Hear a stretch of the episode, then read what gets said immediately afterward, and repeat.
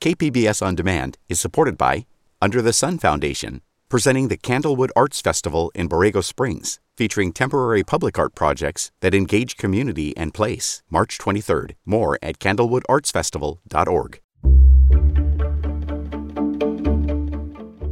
Good morning. I'm Debbie Cruz. It's Monday, January 23rd. San Diegans are struggling to pay their utility bills.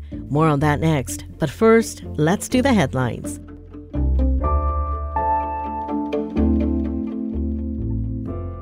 A Camp Pendleton Marine and two other active duty Marines were arrested last week on misdemeanor charges for taking part in the January 6 attack on the U.S. Capitol. Micah Coomer is stationed at Camp Pendleton. Joshua Abate is stationed at Fort Meade in Maryland. And Dodge Dale Hellonen is stationed at North Carolina's Camp Lejeune. Authorities say the men spent about 52 minutes inside the Capitol on January 6, 2021. Their fellow Marines helped investigators identify them in footage. The three men faced charges including illegal entry and disorderly conduct. County health officials are urging San Diegans to get a bivalent COVID 19 booster. So far, more than 540,000 people in San Diego County have gotten the booster. The CDC recommends a bivalent booster for everyone six months and older. COVID 19 vaccines, including bivalent boosters and flu vaccines, are available at county vaccination sites, pharmacies, and local medical providers. Meanwhile, the number of reported COVID and flu cases have declined over the last couple of weeks. It's officially tax filing season. The IRS is now accepting 2022 federal income tax returns as of today. The deadline to file your tax returns and pay any remaining federal income taxes owed for last year was originally April 18th, but San Diego County qualifies for a tax relief extension because of recent storms in California. The IRS is offering relief to any area declared a disaster area by FEMA. Now you have until May 15th to file your returns. From KPBS, you're listening to San Diego News Now. Stay with me for more of the local news you need. KPBS On Demand is supported by the University of San Diego, offering professional and continuing education courses in the areas of business, education, healthcare, and engineering. For enrollment opportunities, visit pce.sandiego.edu.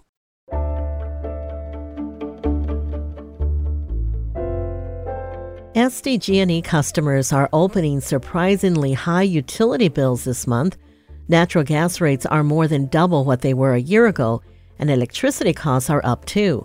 KPBS environment reporter Eric Anderson says there is plenty of financial pain to go around. Michelle Bales has lived just east of downtown San Diego in the same South Park apartment for nearly 20 years. It's cozy, it's warm. I really like it. It's close to work as well, which is a huge plus. But her 650 square foot home has been anything but warm recently as Bales braces for a big San Diego gas and electric bill. She's already changing her daily routines. I try not to use the gas heater. Um, I obviously have to cook. I try not to turn on all the lights. Sometimes I'll sit here at night with candles and just the TV, just to not rack up the fees. Bales spent half of the past month house sitting elsewhere, and her January bill still topped $100. She only paid about $60 in November. Bales is able to make on time payments, but many San Diego gas and electric customers are not. We have about 3.7 million customers. Uh, of that, approximately 341,000, or 25%, uh, are at some level behind on their bill. San Diego Gas and Electric's Anthony Wagner says delinquencies are counted as people who are at least 30 days behind in their bills. Most are more than 60 days late it's a surprisingly large number. Five years ago, the numbers are more like 10, 15% that were behind. Mark Wolfe is the director of the National Energy Assistance Directors Association. 25% clearly suggests that the cost of home energy is becoming unaffordable for many families. And the programs we have in place are not sufficient to help them pay these bills. In fact, about a third of San Diego Gas and Electric customers are already enrolled in a rate assistance program. The two biggest are the California Alternative Rates for Energy and the Family Electric Rate Assistance Program. Both offer rate reductions based on family income. But San Diego Gas and Electric still has about $200 million in delinquent customer debt. And the dilemma here is that utilities go to the front of the line because they can shut you off for power, lose access to internet, access to air conditioning or heating. And so it places a very significant burden on families where when prices go up for food, you can substitute, you know, one item for another. You can stretch your food budget out. There are things you can do. We have more control over it. Power shutoffs haven't happened in SDG&E's service area since March of 2020, but the statewide COVID prohibition on disconnections expired in 2021. SDG&E hasn't cut off power for overdue bills since 2020, but company spokesman Anthony Wagner says that will likely change this year. He says the utility needs to start collecting that $200 million from customers with past due bills. He's also quick to say that customers who are struggling have options. As long as you're in communication with us and you have a strategy uh, with the utility on how to pay off your arrearage, you're not going to get yourself disconnected. But you have to be in communication with us. Wagner says the astronomically high gas bill should begin falling next month when temperatures climb, demand fades, and gas rates are reset. And that's welcome news for Krasna Svoboda. She lives in an Oceanside apartment, and the high bills have her making tough budgetary choices. I'm on a fixed income, so there isn't going to be any more money than there is, and I need to budget it every month. So things that vary from month to month significantly uh, impact me more. Even customers who are not struggling financially may end up feeling the fiscal pain. If San Diego Gas and Electric can't collect an outstanding debt, the utility will roll that debt into electricity and natural gas rates. That raises utility prices and keeps pressure on customers who are already struggling. Eric Anderson, KPBS News.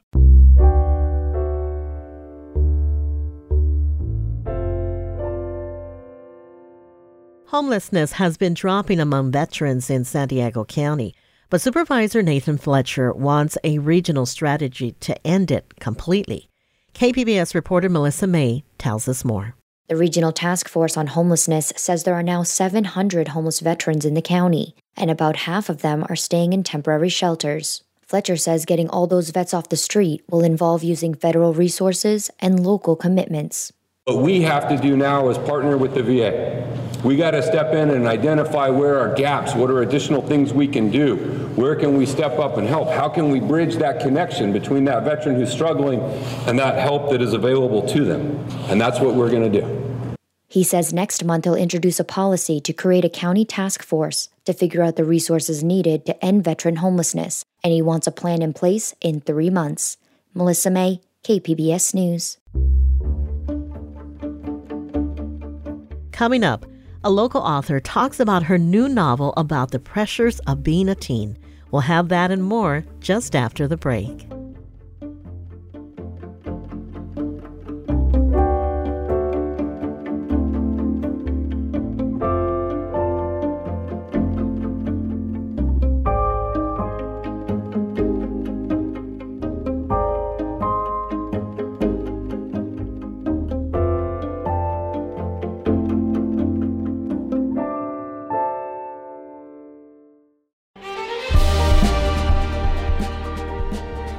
I'm Bill Hoehn. And I'm Ted Hoehn. Over the past 50 years, our family has brought many world class dealerships to Carlsbad, including Mercedes Benz, Porsche, Audi, Honda, Acura, Jaguar, and Land Rover. That's right. This year we're celebrating 50 years in Carlsbad. So, on behalf of the entire Hoehn family, we want to thank San Diego. Throughout the years, We've taken tremendous pride in meeting and even exceeding our customers' automotive needs. We value the relationships with our clients and look forward to serving you for years to come. We invite you to visit one of the Hoehn Carlsbad dealerships or hoehnmotors.com.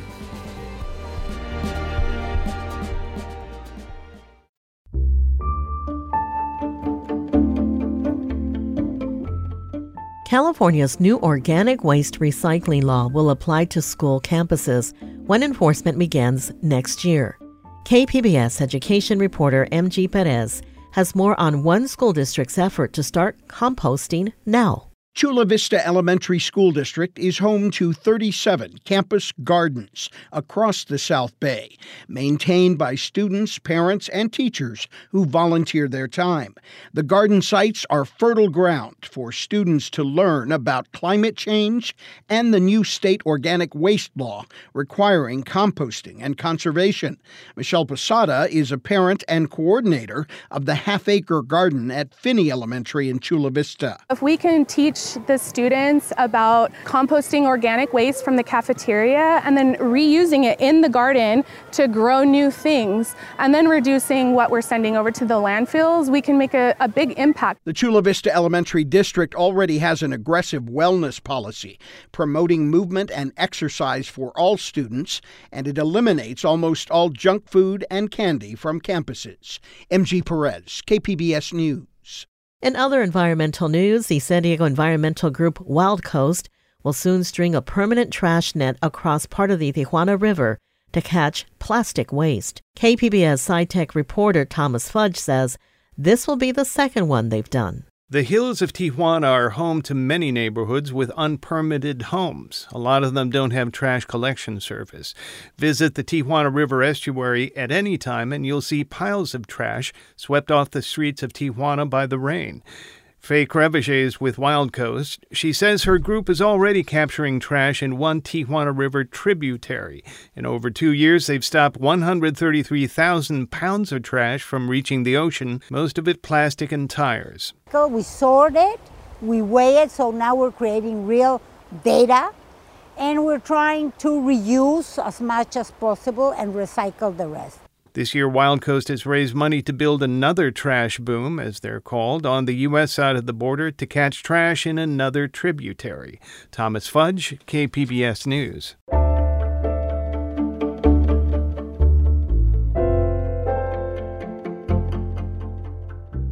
San Diego author Tracy Badua's new young adult novel, This Is Not a Personal Statement, is now on bookshelves. It follows 16 year old Perla Perez, the youngest graduating senior in her class and a well known overachiever. But when she is rejected by the college of her dreams, her whole world is thrown into disarray, and she forges an acceptance letter in a panic. This is Badua's second book, and she's soon releasing a third. She's also a practicing attorney and a mom. She joined KPBS Midday Edition host Jade Hindmon to talk about the book and writing. So, could we start by having you read an excerpt of the moment Perla finds out she's been rejected from her dream university? Absolutely. There it is the Delmont seal in all its glory at the top. Then, Dear Miss Perez, we regret to inform you that no, no, no, no. We are unable to offer a place in our first year class at this time. The oxygen disappears from the room. I feel like I've been flung into space, breathless, unanchored. That can't be what it says because I'm supposed to get accepted into Delmont. I get in. That's what's written in blotchy blue ink and Pearlie's academic plan. Delmont is the next big stepping stone in my heavily mapped out future. I get in. This damn letter is telling me otherwise. Wow. I mean, so what inspired you to write a story about college admissions and overachievement? A few years ago, I was reading an article about somebody who was pretending to be a student at an elite university. And I remember reading through it, and my first thought was, wow, I really understand why they did that. And then I paused and thought, hey, that shouldn't be my first reaction. the fact that I commiserated and completely understood why somebody would feel the pressure to pretend that they are a student rather than come clean and, you know, let everyone know that they didn't get in after all, that really required me to do some internal digging to figure out why that was my first reaction you know, let's talk about that some more. I mean, uh, in the story, Perla contends with expectations from her immigrant parents, from her community. Um, her high school classmates even nickname her Perfect Pearlie Perez. And uh, so she decides to forge an acceptance letter, which begins a lie about getting into her dream school. And uh, like you said, you can understand why someone might do this and, and talk a bit more about why that is. Well, you touched on it. So even her fellow students nicknamed her Perfect Pearlie, like you said. She went to a, an academically competitive school where everyone was hyper intelligent and driven. And I kind of grew up in a similar environment. So I wanted in the book to make sure that I emphasize that this was more of a, you know, larger societal thing. It wasn't just her parents placed pressure on her or she internally felt the drive to succeed. Everywhere she turned, there was somebody telling her, you have to be better, you have to be the best. I mean, why did you want to write about those outside pressures and how it can affect teens like Perla? I was chatting with somebody the other day about how the college that I went to, even the high school I went to, I don't know if I'd get in now. I feel like teens these days are under such pressure to be everything all the time, to do all of the extracurriculars, to get all of the perfect scores. And there is just this huge weight that is on their shoulders to succeed and be the best versions that they can be but they're still growing up so that's something that i wanted to explore of what are we doing to teens with the kind of pressure that we're putting on them like this you know, in addition to being a published author, you're a practicing attorney and a mom of young children. By most standards, a very high achieving person. Did you draw from personal experiences in writing this book? They did in terms of, like I said, the kind of history of that academically competitive high school that she went to, the drive to be the best. This is obviously a much more extreme version of that. I can assure you that I graduated from the schools that I that I have on my resume. But I wrote it really to dig into the relationship between also Perla and her parents of what it's like to have that pressure to do well. And it's not so much of an exploration of, you know, my relationship with my own parents because they were, you know, fantastic and they support me at every step. But I also wanted to make sure that I don't turn this self driven competitive nature that I have and then turn it onto my kids. So this is me getting it all out of my system before they grow old enough to mess them up like that. well, right. And and I wonder if as an adult what wisdom you might have to share with your younger self about achievement and success and and family obligations. You know, if I were to talk to my younger self, I think I would remind myself to cut myself some slack. It's okay to be upset about things that don't turn out the way you want them to. You don't have to overdo it the next time or or work even harder. Sometimes things just don't work out and that's okay. A rejection is just a rejection from one thing and not everything. Perla's pursuit of perfection could resonate with a lot of high school students stressing over college admissions. What do you hope readers will take away from this book? I really hope that they take away that same message of, you know, cutting yourself some slack, the one that I would have liked to tell my teenage me, because even if you end up on a trajectory you didn't see for yourself initially, that's fine. You get to decide what success looks like for you. You don't have to abide by, I have to go to this school, this grad school, this career it changes and it's okay for it to change and it's okay for you to pursue one path and then go back to another later.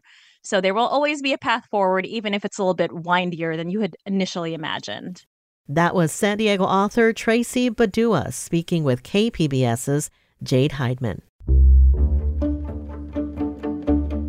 That's it for the podcast today. As always, you can find more San Diego news online at kpbs.org. I'm Debbie Cruz. Thanks for listening and have a great Monday.